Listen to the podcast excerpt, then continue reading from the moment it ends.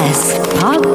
ビーエス Radio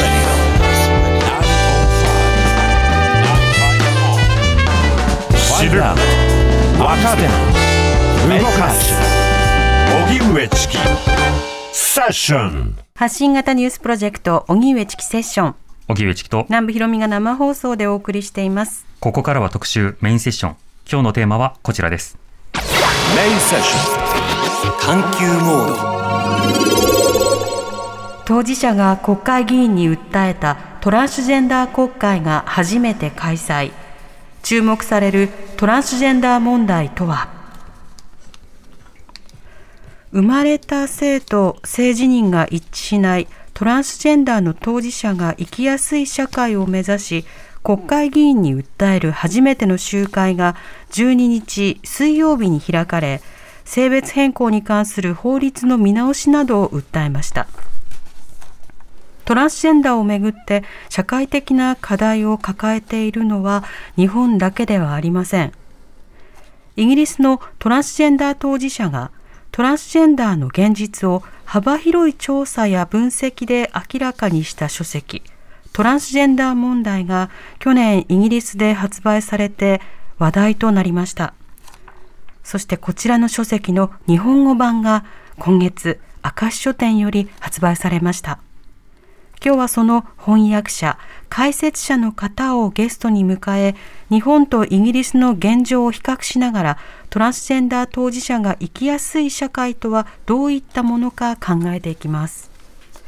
それでは本日のゲストをご紹介します。書籍トランスジェンダー問題の翻訳を手掛けた群馬大学情報学部准教授の高井ゆとりさん、スタジオにお越しいただきました。よろしくお願いいたします。はい、はじめまして、高井ゆとりです。よろしくお願いします。はい、お願いします。えー、高井ゆとりさんは哲学・倫理学がご専門で、著書に極限の思想、ハイデガー、世界内存在を生きるがあります。また、えー、高井さんは女性でも男性でもない性別を生きるノンバイナリーの当事者でもあります。はい、このトランスジェンダー問題、これがどういった本なのか、そしてその翻訳を手掛けることになったいきさつなどは後ほど伺っていきたいと思います。はい、そうですね、高井さん、よろしくお願いします。はい、よろしくお願いします。よろしくお願いいたします。そしてもう一方リモートでご出演いただきます。書籍トランスジェンダー問題に解説文を寄稿された東京大学大学院総合文化研究科教授の清水明子さんです。よろしくお願いいたします。よろしくお願いいたします。はい、お願いします。えー、清水明子さんはフェミニズム・クイア理論がご専門で、著書にフェミニズムって何ですかなどがあります。今年ろくがつにもフェミニズム入門特集でセッションにご出演いただきました。はい、とりわけこのトランスジェンダーとフェミニズムの問題、関係などについて後ほどお話を伺っていきたいと思います。はいはい、ではまずということで、多くのリスナーの方、まあ、本を手に取っていないばかりかトランスジェンダーとは何かということで疑問を持っている方もいらっしゃると思います。うん、まず高井さんに基本的なことを伺います。このトランスジェンダー、一体どういった定義がなされる言葉なんでしょうか。なるほど。トランスジェンダーに関する最も簡潔な定義は一つあるので簡単に紹介しますけれども、はい、少しだけ追加で詳しい説明をさせてほしいと思っています。はい、簡単な定義を最初に申し上げると、トランスジェンダーの人たちっていうのは生まれた時に割り振られた性別、まあ、赤ちゃんが生まれた時にあなた男の子生きてください、女の子生きてください、法律に登録されることがあります。そうした割り当てられて登録された性別と自分自身がまあどんな性別の人間として生きていくのかっていう、うん、自分自身の性別に関する理解が、まあ、食い違っている人たちの、まあ、総称です。はい、ただこのことを理解するには世の中がそもそもどのようにできているのかっていうマジョリティ社会の側の仕組みを理解した方がおそらくもっともっと理解が進むと思います。うん、私たちは生まれた時にですね、性別に関するふたつの宿題を、課題を与えられていることになります。はい、今から説明します。はい、ひとつめの課題はあなたは男の子ですよ、あるいは女の子ですよ、これから一生男や女として生きてください、終生変わらず生きてください、これが一つ目の課題です。うん、二つ目の課題は女であるのであれば女らしく生きてください、男であるのであれば男らしく生きてください、このらしさに関する宿題、課題です。うんうん、トランスジェンダーの人たちっていうのはそもそも一つ目の課題を受け入れることができない人たちということができます。うん、例えば女らしさ男らしさっていうのはみんな嫌だと思います、はい、そのふたつめの課題は確かに私たちに背負わされていますけれども、みんなそれに抗おうとしてきた人たちがいる。フェミニズムと言われてきた運動はまさにその筆頭でしょう、うん、対して例えば女性であるからといってなぜこの世に女性らしくしなければいけないのか、この全く真っ当な訴えの中には女性であるからといってどうして女性らしくしなければいけないのかという、はい、まあ、前段と後段があるわけです、うんうん、前段の例えばしかしその女性であるからといってっていう部分に関して言うと、この方は自分自身が女性でを割り当てられ女性として生きているということに関しては、まあ、一旦その課題を引き受けていることになります、うん、トランスジェンダーの人たちが引き受けることができなかったのはその前段の課題です、はい、女性をやってくださいって言われました。でもそれができないから男性に移行していったり、あるいはノンバイナリーとして自分を見つけていったりする。逆もそうです。ふたつの性別に関する課題が与えられているそのらしさに関する課題以前に、うんうん、そもそも女性や男性として終生生きてください、こちらの課題を引き受けられなかった人たち、あるいは反対側へと移っていく人たちがトランスジェンダーです。このように理解すると分かりやすいと思います。うん、このトランスジェンダーという言葉についてはその以前はよく説明としてこういった言葉を聞きました。心の性と体の性が一致しない人たちですよ、はいはいはい、なんか生まれた時は男だったんだけど心は女ですよ、うんうんうんうん、そうしたような方々が言うんですという言葉だったんですが、はいはいはい、最近今説明いただいたように、そうですね、あの割り当てられた性別別と本人の辞任が違うというふうに説明が変わってきました、はいはいはい、この経緯などはいかがでしょうか。そうですね、いくつものポイントから説明することができます。その体の性と心の性という言葉遣いは確かに分かりやすいです。しかしいずれも問題点を含んでいると思います。まず体の性という言い方に関して言うと、トランスジェンダーの人たちの中には様々な仕方で実際に体を変えていく人たちがいます。例えば私たちの体は、まあ、第二次成長を迎える迎えて以降は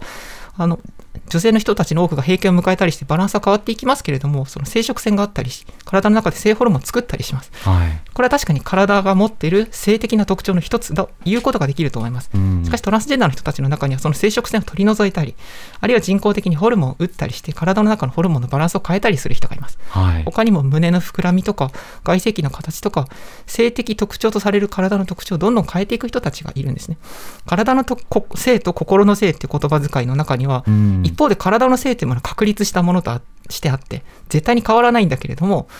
心の性が食い違っている人たちっていう概念があります、はいはい、体の性別っていうものは実際のところよくわからないもので、これが変わっていく人たちもいる。そして社会の中で何を体の性的特徴とみなすかっていうのは圧倒的に文化に依存しているわけです。髪の毛が長いことが女性らし、女性の特徴に結びついたり、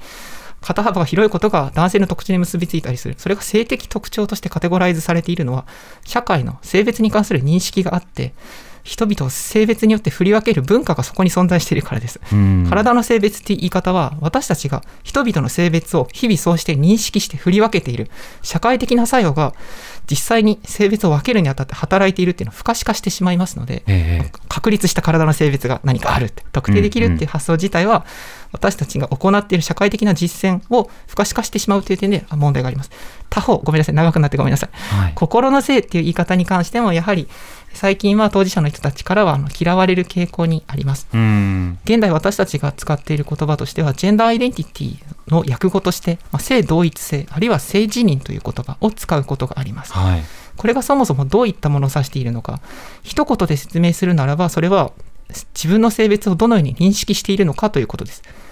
でもそうするとその人が自分をどう考えているか、本人の考えの問題、ある意味で心の問題に返ってしまいそうに見えます。しかし落ち着いて考えてほしいんですけれども、私たちが例えばこのスタジオにチキさんがいて南部さんがいて私がいてっていて、うん、まあ、男性と女性がいてあと女性のスタッフさんがいるかなって生きていく中で、そこに相手が男性なのか女性なのか私たちは瞬時に判断をしてしまっています、はい、で例えば学校や職場で男性がいて女性がいて同性がいて異性がいたりする。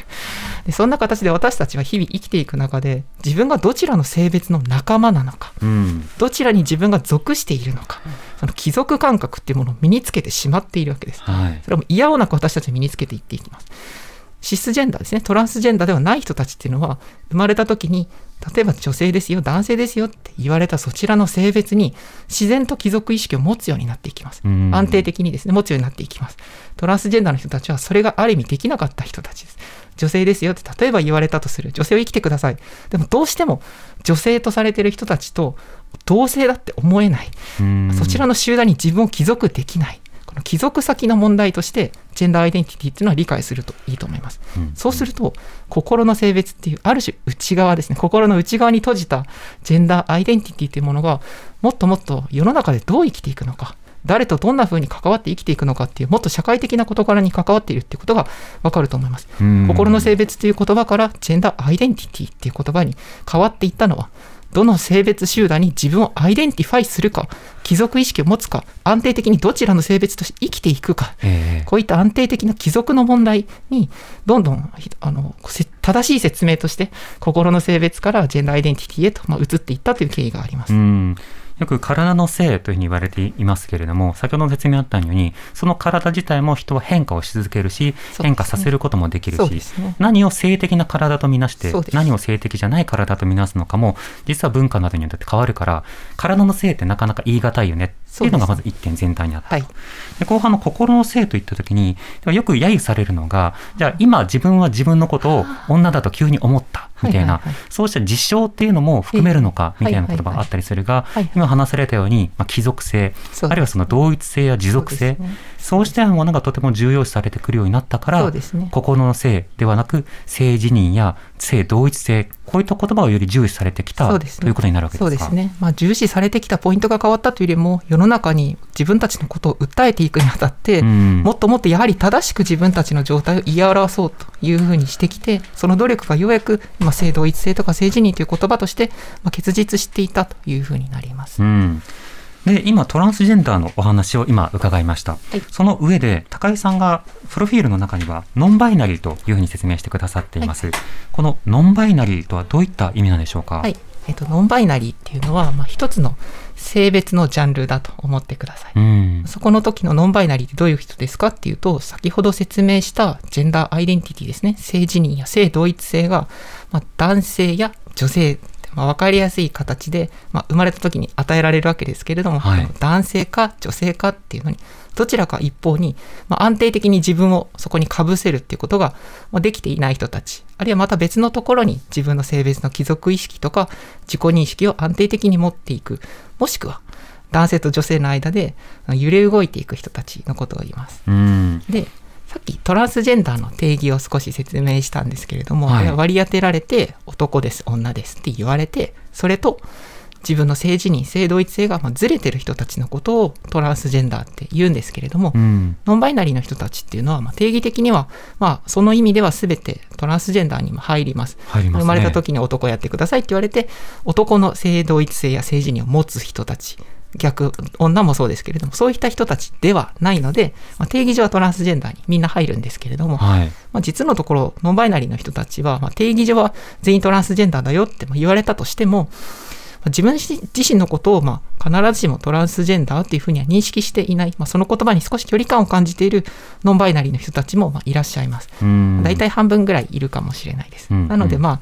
先ほど言ったトランスジェンダーの定義には確かにノンバイナリーの人は全員入るんですけれども、はい、ノンバイナリーの当事者の人たちの中でトランスジェンダーっていう言葉にまあ少し距離を感じている方もまあいらっしゃるので、まあ、このふたつの、まあ、なんていうんですかね、難しいんですけれども、うん、あのどちらも尊重されてほしいなと思っています、うん、男から女へとか女から女へトランス越境するみたいなイメージがとても強い、はい、あの時代がありましたけれども、しかしあのどちらかに行きたいわけじゃないけれども、うん、それの割り当ては嫌だっていう人もいるわけですよね。ノンバイナリーの人たちはその性別を移行していく先っていうものがまあないことが多いです、はい、ノンバイナリーの人たちの中にも結果として、まあ、男性として割り当てられ受けたけれどもノンバイナリーだけれどもやはり女性的な社会生活とか体の状態へと移行していったり、逆の方ももちろんいるんですけれども、そういう方ももちろんいらっしゃるんですけれども、うん、まあ、とはいえ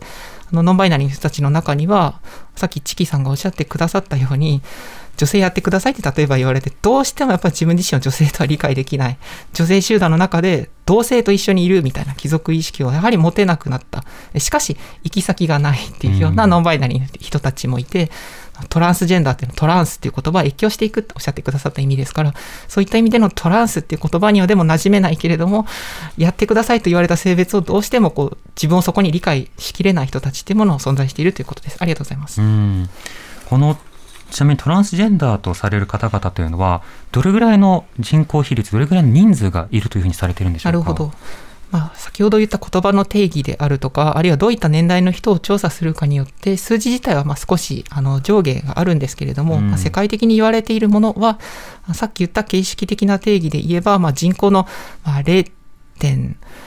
ななはちパーセント くらいですかね。 いちパーセント にはまあ絶対に届いていないだろうという感じです。で、その中でそのトランスジェンダーっていうその性別を越境していく、あるいはしようとしている人たちっていうのはおそらく私の肌感覚になってしまいますけれども、さっき言った ゼロ点ななはちパーセント の中の半分かそれ以下くらいかなという気はします。本当に ゼロ点数パーセント ということですね。非常に数が少ないです。うん清水さん、あのここまで高井さんにトランスジェンダーの定義やその位置づけ、人数などについても説明していただきました。清水さんの方から何か補足などはありますか？いや、もうあの高井さんがおっしゃった通りだと思います。なるほど。では次のトピックスに、はい、あの触れまして、そこで、はい、清水さんにも伺いたいと思いますが、そうした中えおとといトランスジェンダー国会というものが行われました、はい、これはあのトランスジェンダーの方々、当事者の方々が実際に国会の、まあ、議員会館に集まって、で議員たちに対してこういった政策が必要なんです、私たちはここにいるんです、こうした政治というものをぜひやってください、こういったものに困っている、まあ、そうしたことを訴える、非常にこう画期的なイベントだったんですね。このイベントが開催された点については清水さんはどうお感じになってますか？あのいやそれ自体は本当にあのそれぞれの、まあ、いろいろな団体の方とか、まあ、あるいは個人で参加なさった方ももちろんいると思うんですけれども、あの本当に大変なあの思いをしてあのご苦労なさって解散にこぎつけられたと思っていますし、うん、それはとってもあの画期的なことだと思います、うん、ただやっぱりその国会、トランスジェンダー国会が開催されましたっていうのは、もうあくまでも本当に当事者の人たちや、あの、あるいはそれをこうサポートする人たちも含めて、関係者がずっと言ってきたことをもう一回言ってるということに、ある意味過ぎなくって、はい、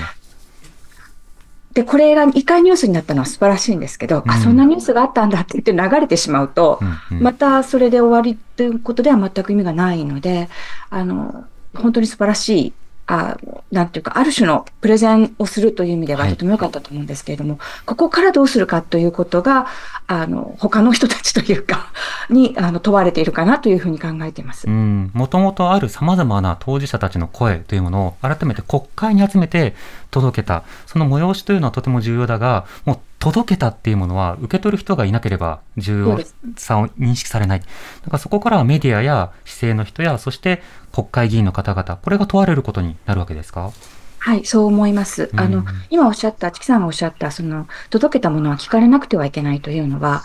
まあ後でまた出てくるかもしれませんけれども、それこそあのトランスジェンダー問題であの著者の著者のあのフェイが言っていることとも重なるところで、はい、結局その問題はずっと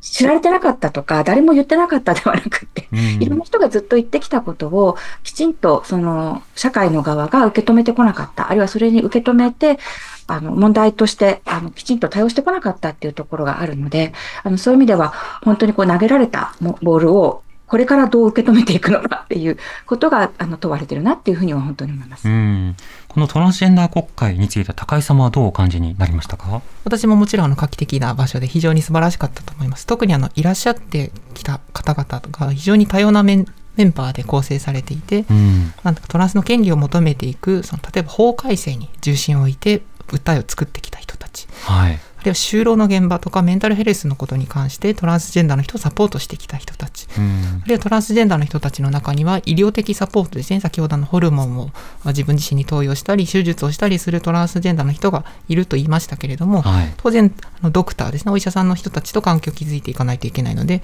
そういった医療現場の人たちもいらっしゃってましたし、うん、あの憲法学者の方もあのいらっしゃっていて、いろんな人たちがいろんな専門領域から多様な場所からトランスジェンダーの人たちが今どんな環境に置かれているのかれているのか、中にはその学校のね、あの子どもたちと関わっていらっしゃる、活動していらっしゃる人もいらっしゃっていて、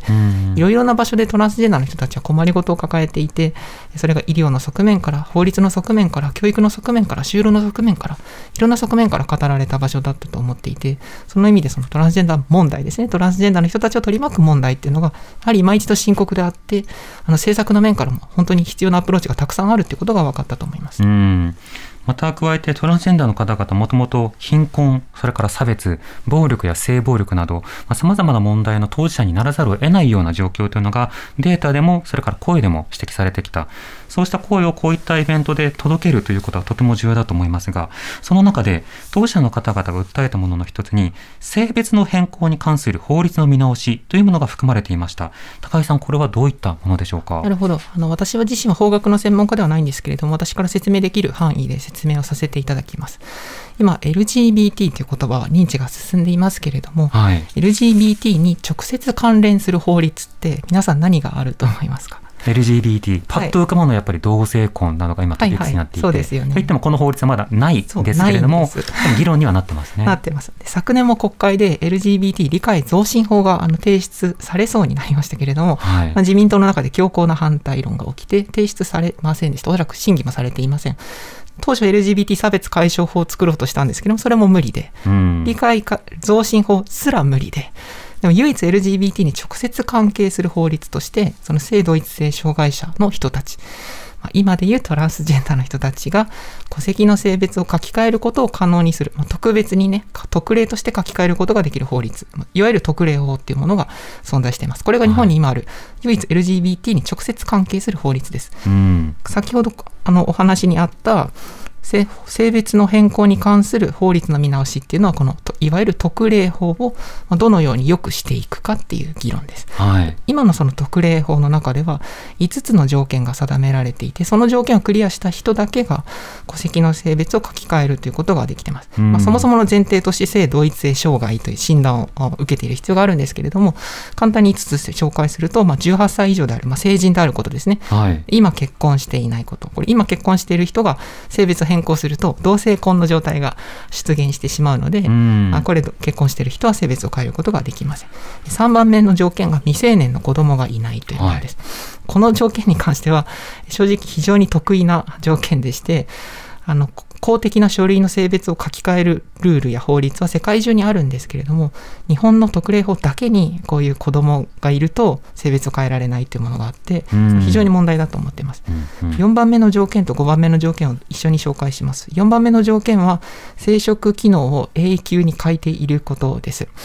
自分自身の体から配偶子です、まあ、精子や卵子を生み出して、それによってあの人は生殖をしたりするわけですけれども、はい、その生殖の因果関係に立ち入ってはならない、そういう体の状態にあるということ。最後が、まあ、外性器の形状が、まあ、移行していった先の人の外観に近似しているという非常に曖昧な条件です。特に問題化されていたのが生殖能力を永久に失っている必要があるという条件に関してです、はい、これ類似の条件にはあのかつてあの世界中の国々に、まあ、ありました。残念ながらスウェーデンで、おそらくスウェーデンが世界で最初に法律上の性別変更を認めるプロセスをおそらく法的に定めた国なんですけれども、そのスウェーデンの中に、えー、その法律の中に不妊化条件というのが入っていて、他の国々はやはりその法律をモデルにして模倣していた経緯がありまして、あそういった不妊化の要件というのが入っています。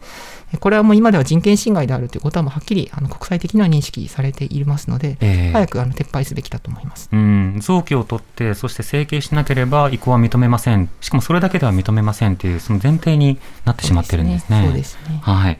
今の点などについてもそうですけれども、清水さん、いろいろ教育の点、それから今の医療の見直しの点、さまざまな訴えというものが起こさ、起こされました。清水さん、こうした各論点についてはどうお感じになりますか。はい、えっと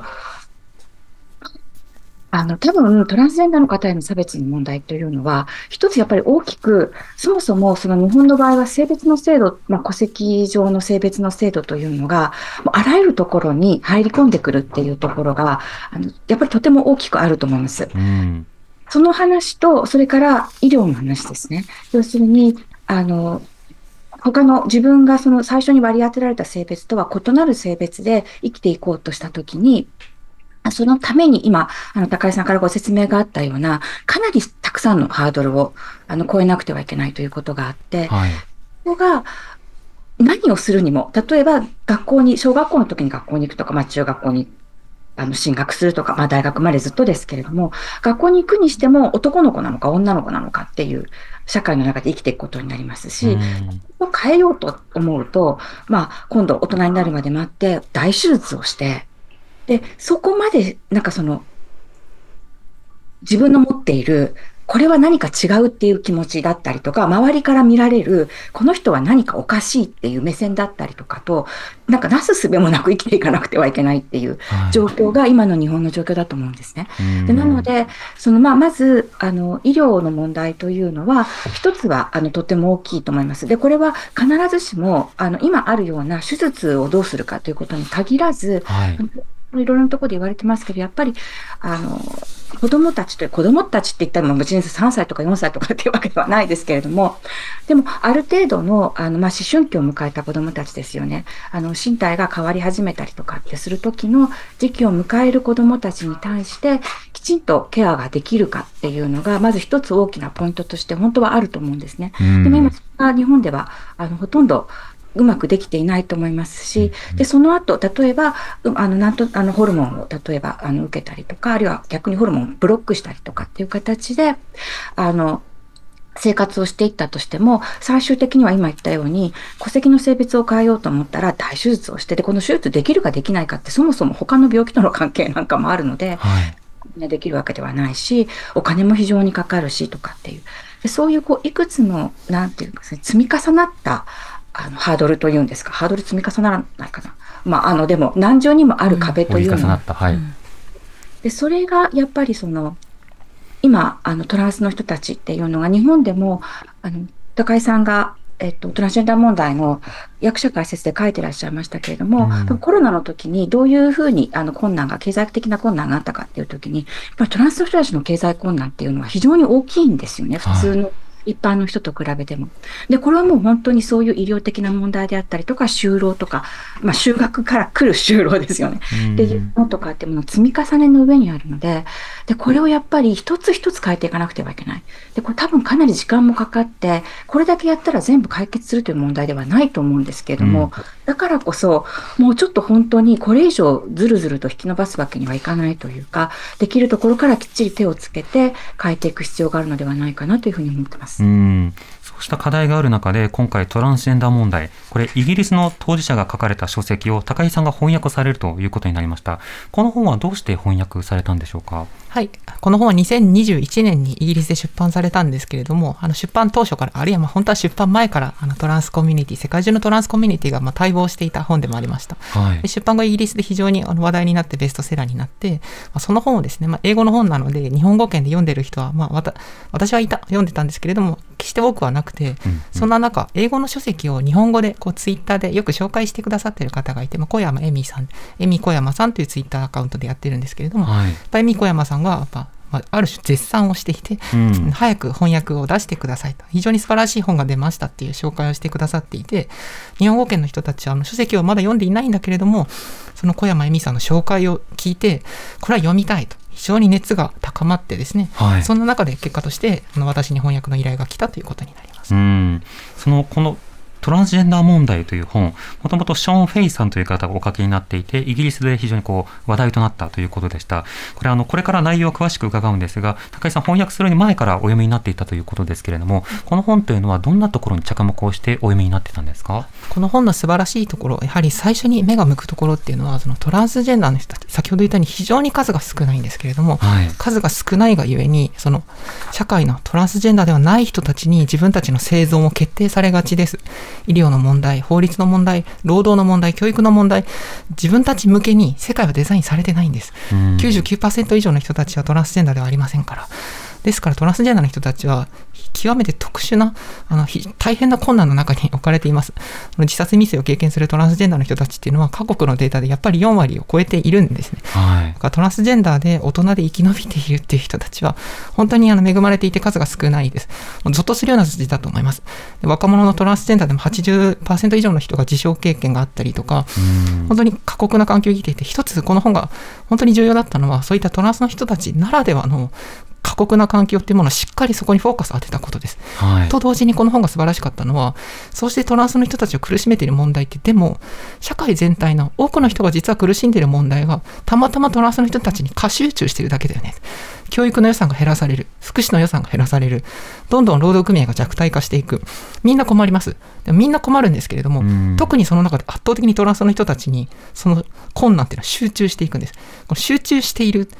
みんなの困難がトランスの人に集中している、この大きな視野を持って問題を捉えているという点で、この本は特筆すべき点があったと思います。うん、具体的な事例などもたくさん紐解きながら、同時にある種の問題の過集中、とても集中している様子というのが取り上げられる。 そ, それに加えて、そうした人々に対する支援を妨げるもの、それが人々の恐怖やそれから攻撃というものが冒頭から描かれているんですね。この本のイントロダクションの部分では、一人トランス当事者があの性別を変更したので、そのように取り扱いますよということが学校にこう張り出される。そうすると、そのことがまあ大々的にニュースになってしまって、そのニュースで騒がれたことなど様々なストレスが折り重なって当事者が命を落とす、まあ、自死してしまうという、まあ、そうしたイントロダクションから始まります。その際にその当事者に向けられた言葉の数々は、例えば子どもたちが困惑するじゃないかとか、誤った職業を選んでいるであるとか、そうしたものをかき立てるような様子があった。こういったメディアスクラムなどが当事者を追い詰めている現状が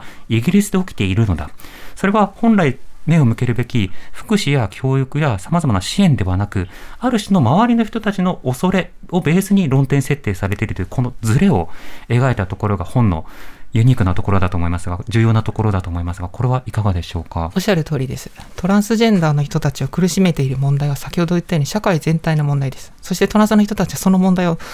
あまりにも偏って背負わされてしまっている。考えなければいけないトランスジェンダーの問題っていうのは、トランスジェンダーの生存を厳しくむやみに過酷にしている社会のあり方です。それこそが問題で、解決をされなければいけない、はい、そしてその問題解決は社会全体の人にとっても当然利益があるし、その意味で多くのマイノリティ集団と連帯可能なんです。しかしトランスの人たちはおっしゃるようにメディアでおもちゃにされて、バカにされて、みんなが困る、恐怖を与える、こんなやつの性別移行を許したら社会が混乱してしまう、あるいは女性の権利が脅かされるという人もいる。そういった仕方でトランスジェンダーの人たちこそが問題を起こしている元凶にされてしまう。うーん、それはとってもトランスの人たちからすると意味のわからないことで、みんな過酷な環境で必死に生きているのに、それにも加えてメディアで連日のように騒がれて、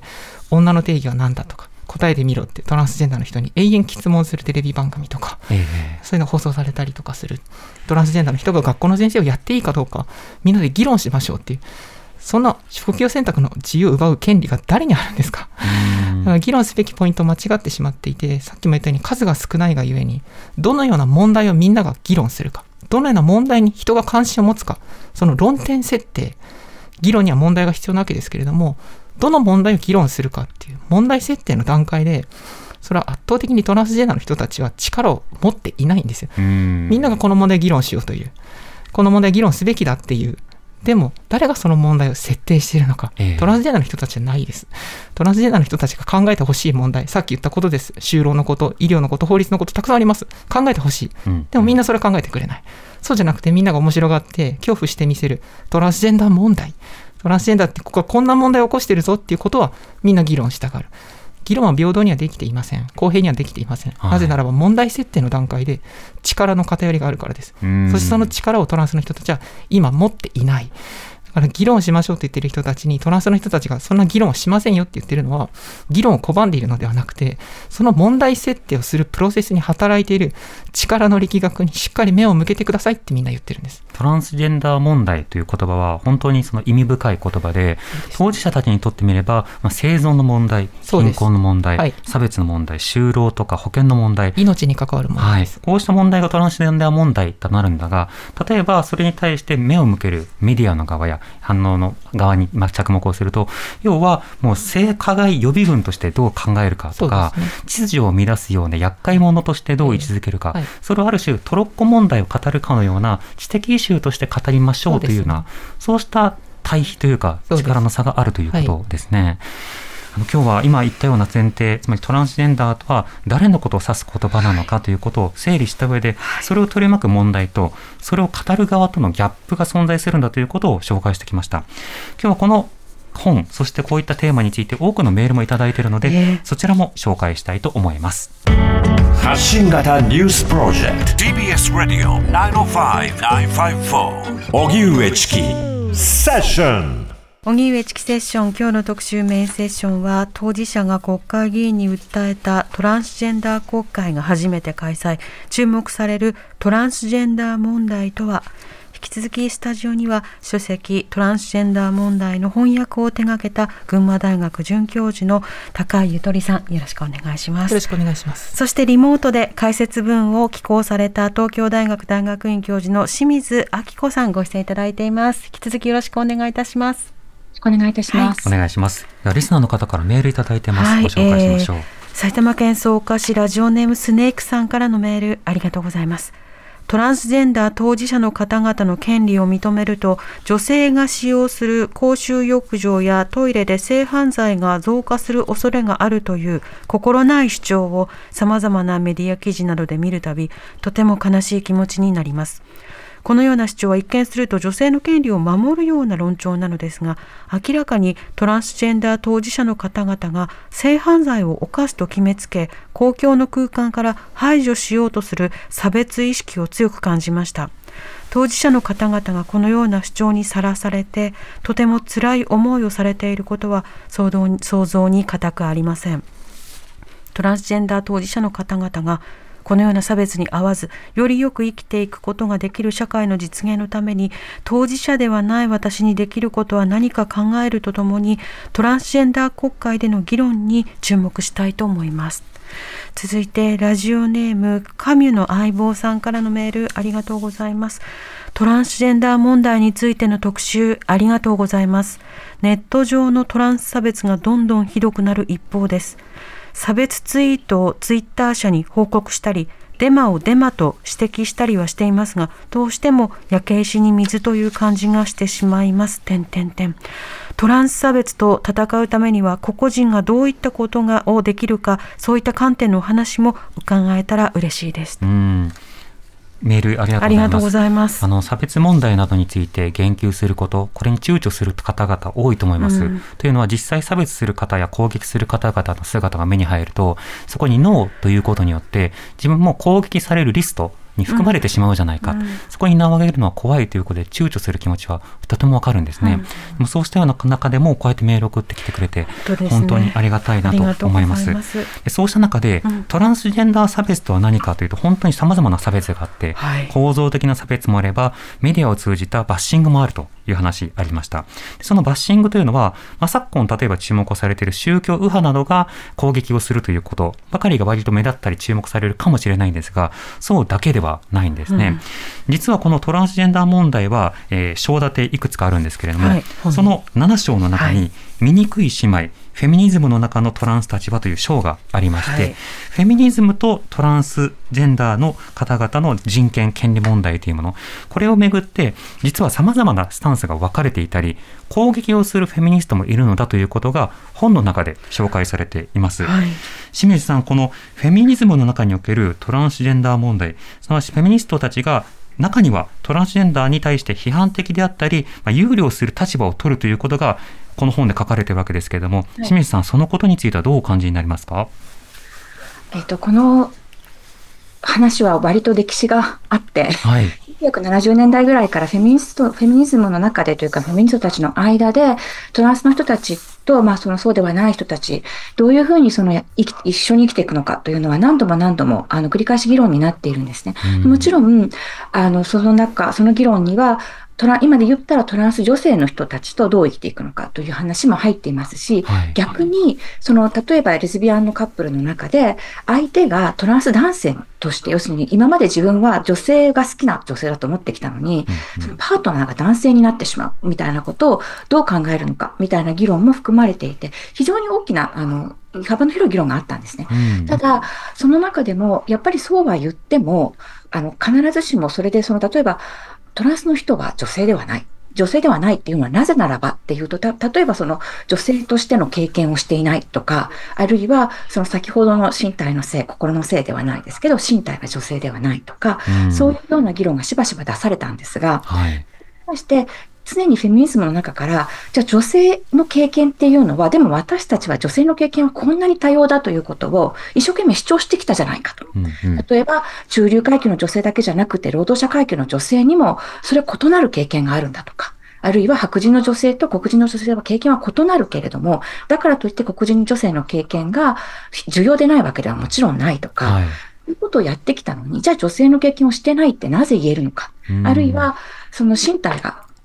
違うとかっていう時に、でもフェミニス、フェミニズムはそもそも女性が、例えば女性というのは子宮があるからとか子供を産むからこういう人間なんだ、こういう性質であるべきだっていう主張に対してずっともうひゃくねん単位で抗ってきたのに、うんうん、なぜそこでもう一回そこに戻るのか。やっぱりそのフェミニズムの中でフェミニズムの今までの主張というか議論を使ってで、そのトランス排除的なあの主張に対しての反論っていうのがずっと行われてきたんですね、はい、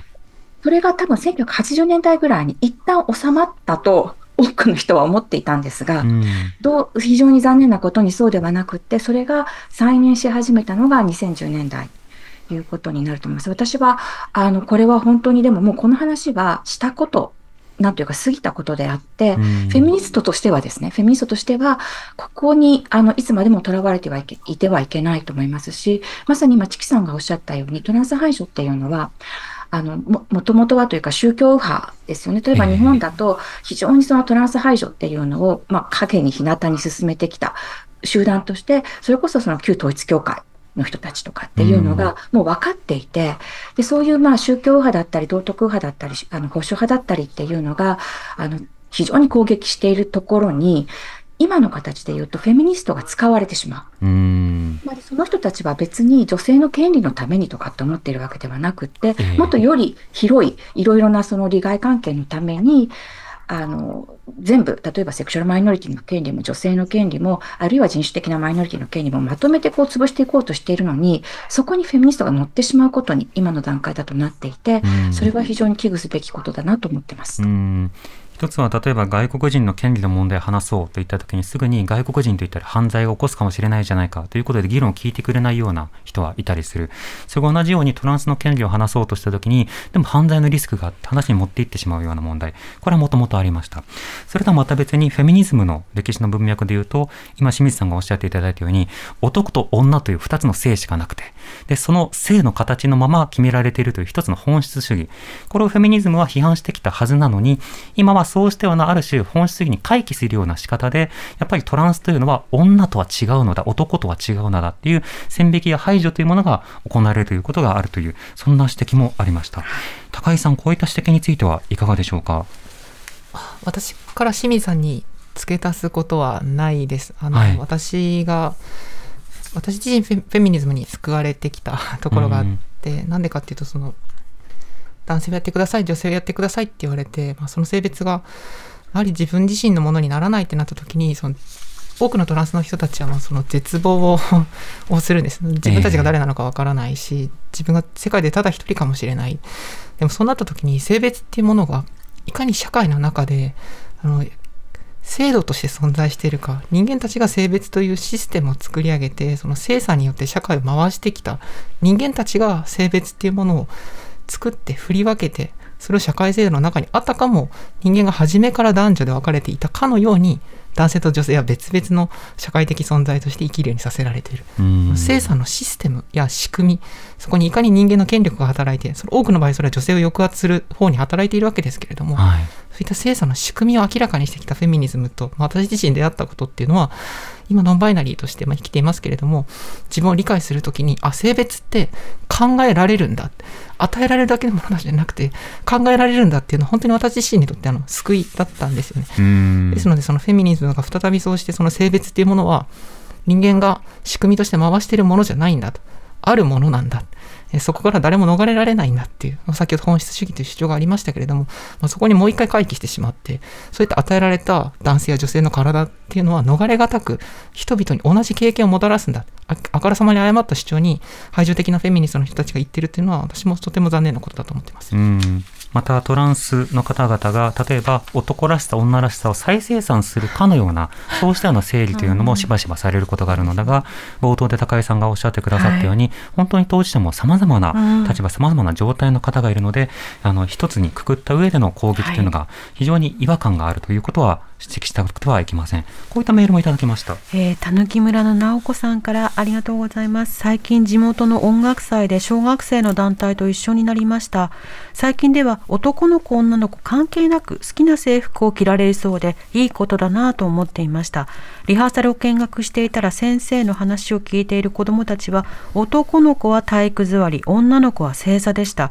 はっきり男女で分かれているので先生からの指示なんだろうと思いました。座り方ぐらい自分で選べず座り方くらいも自分で選べずしかも男女で分けられる。令和でまだこんな教育をされていたら性的マイノリティへの理解が進まないのではないかと心配になりましたと。理解ある制度をやりましょうみたいな掛け声の名元にそれがもう無実化されているというか無効化されているような現場の運用もあるよというちょっと残念な指摘ですね。今のメールについては高井さんいかがですか。ありがとうございます。その男らしさ女らしさっていうのはまあ人々を意味もなく苦しめているものですから早くなくなるべきだと本当に思います。冒頭でも説明した通りやっぱりそのらしさの規範っていうのは当然男性を苦しめている側面もあるんですけれども、はい、やっぱ圧倒的に女性にあの負荷をかけて抑圧をして性の可能性を妨げる仕方で機能しているので、まあ、一刻も早くなくなるべきです。で同時に先ほどのらしさに関して、うんちょっとだけいっぷん以内に終わりますので説明させてください。はい、